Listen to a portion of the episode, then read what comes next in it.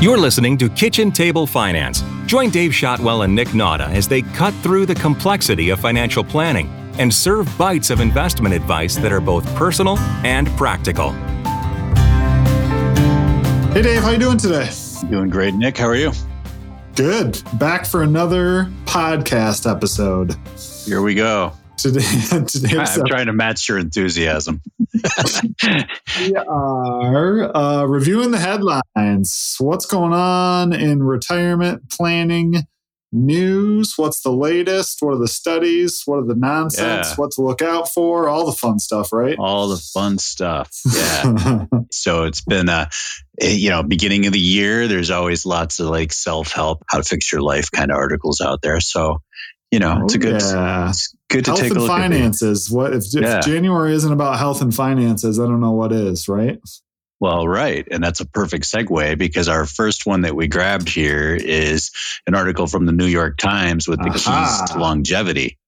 Which, right? I mean, that's Yeah. financial planning, right? We're always trying to figure out like how long people are going to live and how to best Yep. live their life Although I will say it's right? easier to plan for people if they know, you know, when they're going to die and they don't live very long.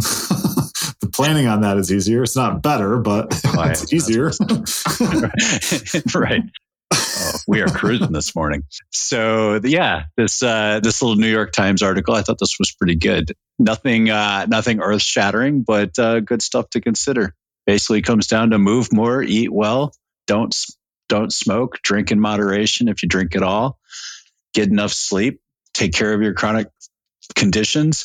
But then we get down to prioritize relationships. I thought that was good. You know, I mean, you don't hear that one come up in a an article on living long, but they've got studies that show, you know, people that prioritize their relationships live a little I'm glad this is in there because I think this is one of those that in retirement, especially, what people fail to realize as a part of their retirement plan is the majority of Americans' connectivity, their, you know, relationships are born out of work because that's where they spend the majority of their waking hours, right? And sometimes we fail to plan for, okay, I, you know, I go to- into the office, I've got 40 plus hours a week, I've got coworkers that I interact with. And if I stop doing that, how do I replace that? Right. I read I read a similar piece sometime last year where they talked about how during your working years you have two automatic communities, right? If you've got kids, you've got a community right there where Yeah. you're working Uh-huh. with other parents and you know, you know, going to sporting events and and and that sort of thing, and then your Right. work your work family. And and in Yeah. retirement, it takes a little effort. Right. You've got to recreate that yourself. So I thought that was a great point. And this last one too, cultivate Mm. a positive mindset.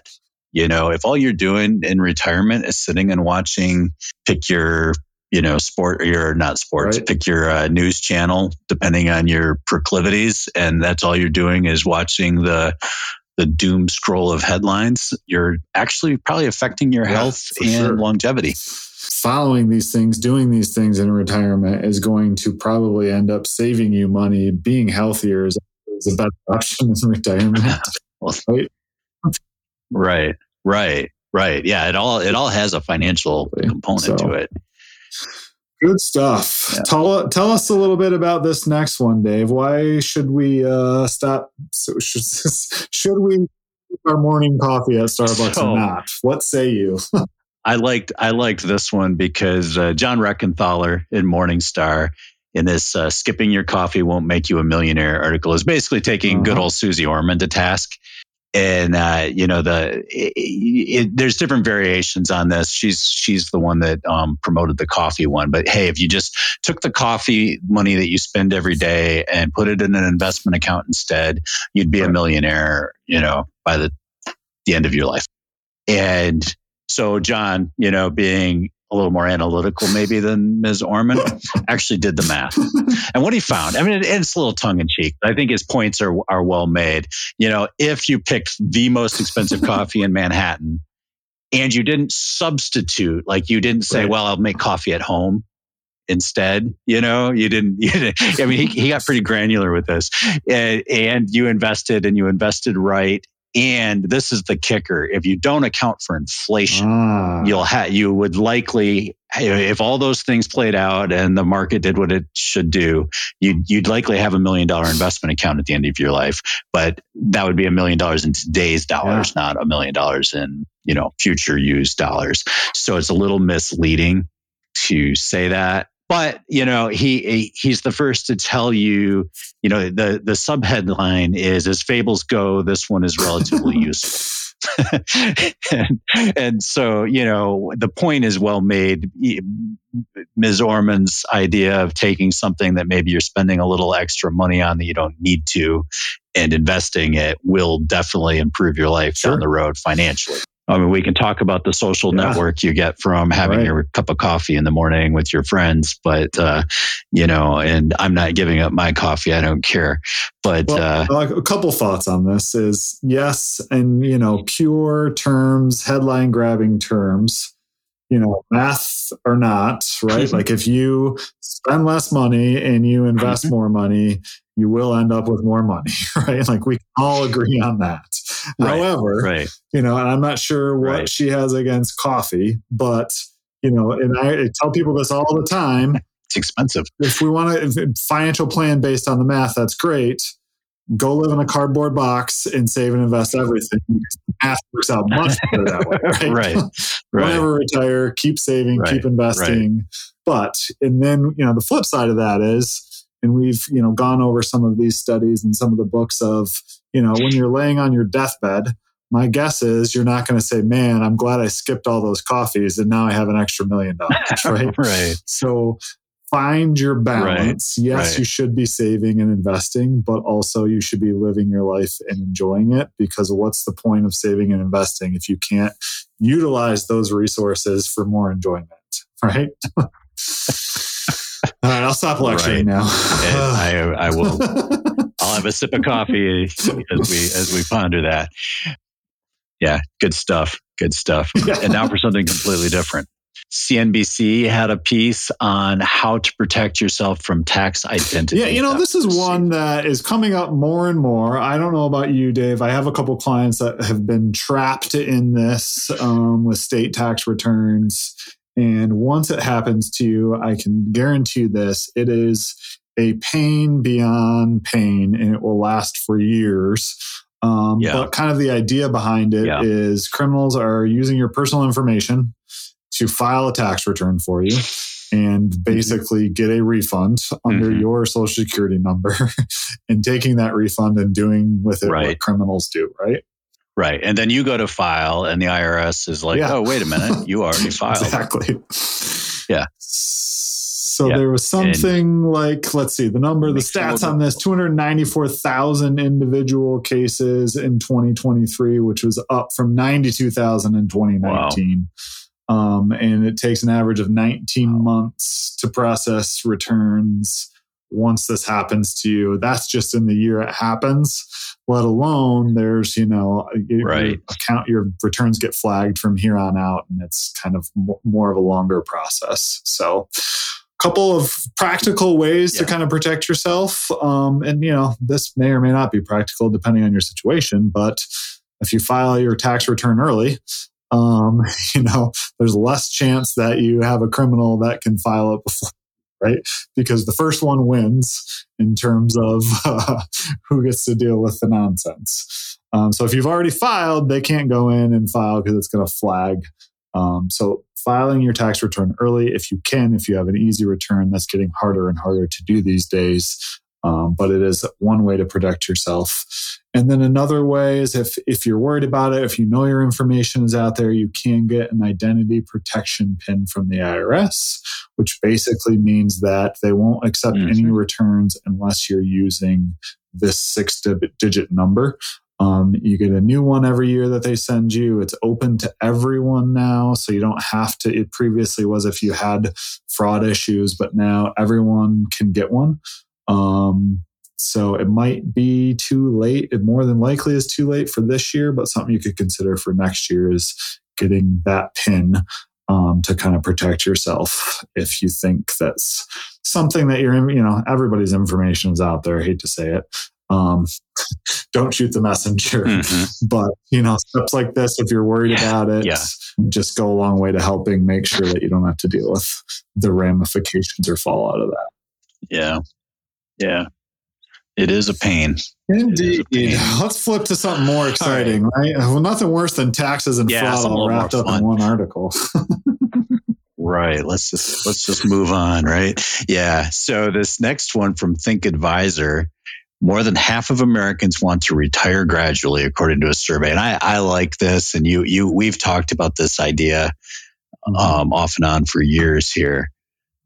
But the idea that you know retirement doesn't have to be a hard stop, and for a lot of people, it's healthier to decrease your hours along the way instead of just yeah. you know, done. it's one of those things that for a long time, I feel like a lot of people felt like it was just kind of a pipe dream.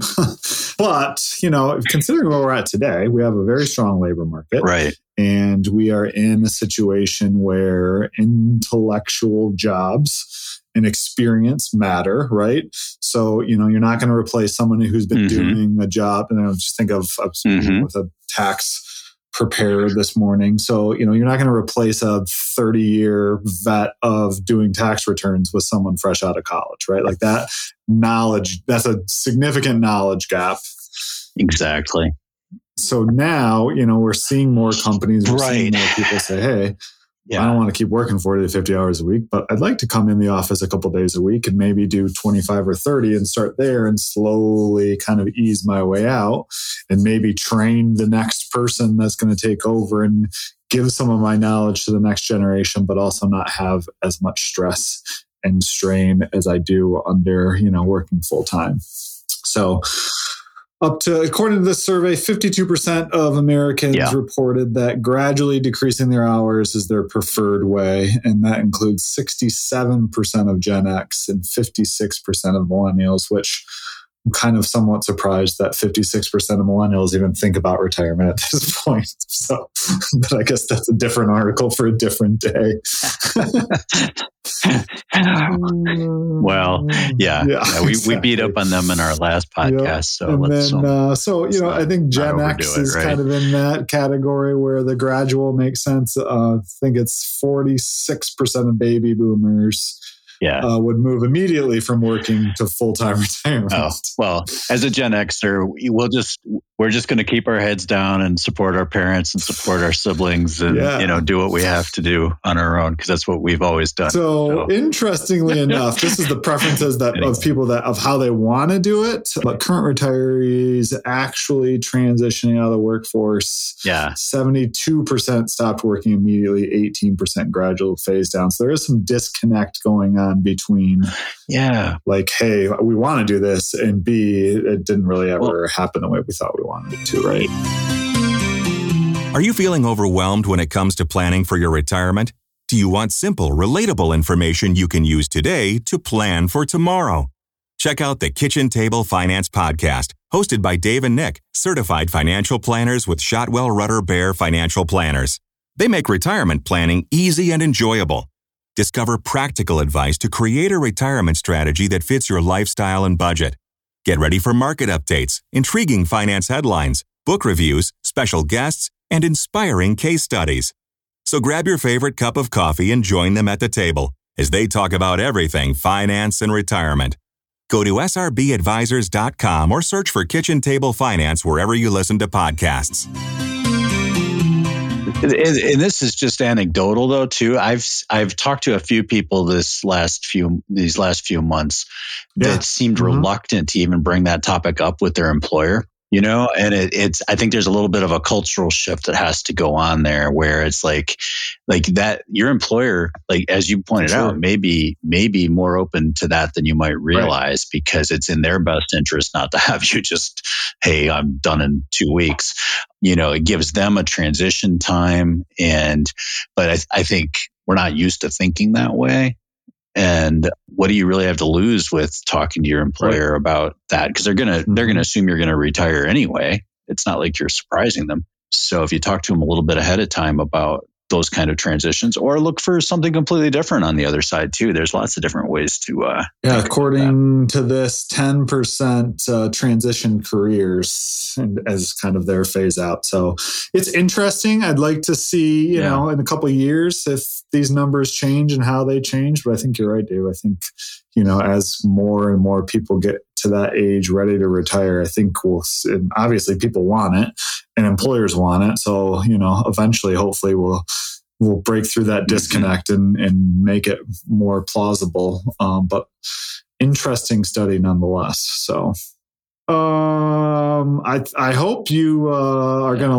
Yeah, I was gonna so, say. I hope you like this. What are the kids doing these days? I absolutely yeah. love it. There is a TikTok trend now called loud loud budgeting, uh, which is apparently the opposite of quiet luxury, which I'm not entirely sure yeah. what quiet luxury is.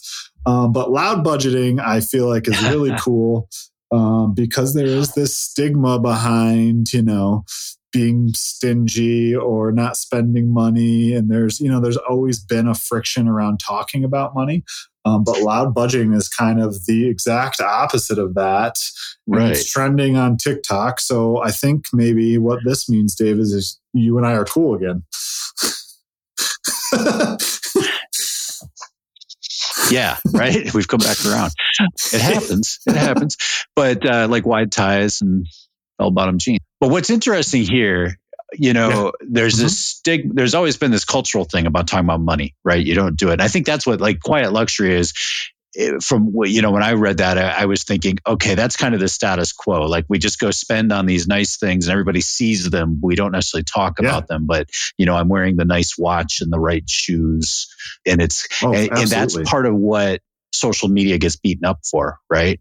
That it like that it, it, these influencers are generally causing people to spend more mm-hmm. money on things they don't really need just to match the trends. No, by the way, that's how they're getting paid is to pitch these things, right? and, and yeah, well, yeah, that's a whole yeah. We could we could we could I could go on for a couple hours about how I feel about social media, but this is kind of the like an anecdote to that in a couple ways and it's removing in a way it's like saying no it's not it doesn't yeah. matter if i can afford it or not it would be and being loud and vocal about that right it's, yeah. it's kind of change, reframing that right right it, whereas before it'd be like oh like if you if you if you didn't participate in a trend or you didn't do something right. people would be like oh she must not be able to afford that and instead, you're saying, oh, that's not the point. Whether you can or can't yeah, isn't really the point. It's that it would be irresponsible of you right. to do it. You should pay down your student loan instead of going to Cabo. Absolutely. And you're taking control of that and taking control yeah. of that narrative and saying, yeah. I'm not going to do that because I, you know, right. I need to do this and right. that's more important to me, uh, which I think is really huge. And, you know, hopefully something yeah. continue. We, we continue to see. I love, I love the trend. I hope more people loud budget. So maybe maybe there's some hope for the ticks and the talks. Well, and, and honestly, I think it's not just for the kids too, right? Like there's some people who you know are our age, yeah. who should probably be doing more loud budgeting and not just going along with you know going out to an expensive dinner with friends just because they want to go, and so you feel bad for right. t- telling them no, right? I think we can all learn to loud budget a little bit more and be a little bit more right. Uh, right. upfront about our priorities and spending goals and habits. as long as I don't have to oh, do it I think we're getting you a TikTok, Dave. I think that's the. And I'm uh, not dancing on TikTok. Now that you're cool on TikTok and you can loud budget, I think we need to get you a TikTok. All right. yeah, I'm good. Thanks. All right, moving along. What's next? So, this last one is a blog piece from our friend, him friend, that we've never met, uh, but Mr. Morgan Morgenhausel put out a piece uh, entitled Frugal versus independent. Um, and as always, there is a bunch of nuggets in here that I love. Yes. But the first one being just kind of talking about how doing well with money isn't necessarily how smart you are or where you went to school, right? Like there's no studies that say people that do well with money all went to Harvard or Ivy League schools, right? Uh, it's just about having the right behavior, right? Patience, control over greed and fear, mm-hmm. long term thinking. Those are things that everybody in, in habits that everybody can get into. And so, you know, it's just one of those things where money isn't necessarily about education, it's more about building the right habits. Yeah, building the right habits, taking your time, regulating. Yeah, so it was interesting. I think my needs. favorite part of this article is he went on to talk a little bit about Chuck Feeney, uh, who founded the duty free stores. And Chuck mm-hmm. died last month. The well known part of his story is that he gave away 99.99% of his $8 billion fortune years before he died. So he and his wife kept about two million, yes. lived in a small apartment, flew coach, and gave the rest to charity. And the interesting part about that is he actually did, you know, have the high life, right? He had the house in Aspen and the private jets. And what he found out is he just didn't like it mm-hmm. very much, right? Like it wasn't him. It wasn't who he wanted to be. And what he figured out is that yeah. what he did yeah. like and what he did enjoy yeah. was giving the money away. That brought him more happiness, which I think is phenomenal and, and right. you know it's just one of those it's just another great story about how you really need to find out what is going to give you happiness and i can almost guarantee it's not going to be more money right and so once you figure out what that thing is then create your financial yeah. plan around it yeah. right like if you have more than money than you need and giving it away gives you more happiness then by all means like find a way to do that find a way to bring yeah. yourself more happiness because getting more money yep. isn't going yep. to do it for most people. And so I think that's just kind of a great example from Mr. Uh, Morgan Housel and the uh, Chuck Feeney. Thought it was very cool. Very Morgan Housel to yes. kind of bring us back to, you I, know when I read when I read Mr. Housel, I picture him sitting on a mountaintop somewhere, cross-legged in the lotus position, just dispensing wisdom yeah. for me. Um, it's always good stuff. It's always good stuff. another so. uh, great reminder of uh, the world's a lot simpler than we make it sometimes. so that is right, uh, right, what we have right. for uh, January and February headlines, Dave. Good good month for uh, good stuff. Yeah. And uh, we'll have links to all of these in the, the notes that go with the web uh, podcast. And if our listeners stumble across something here in the month of uh, March, send it to us. We'll review it and maybe it'll show up on our uh, next headline review. You can send those to us at info at srbadvisors.com. Yeah. Love it. The uh, interactive uh, It's been a pleasure show. as always, Dave. it's been great, Nick. I'll talk to you later. Thanks. Gather round and follow the Kitchen Table Finance podcast to learn about money and simple ways you can invest right now. You can find more practical advice at srbadvisors.com and contact the team for personal planning by emailing info at srbadvisors.com.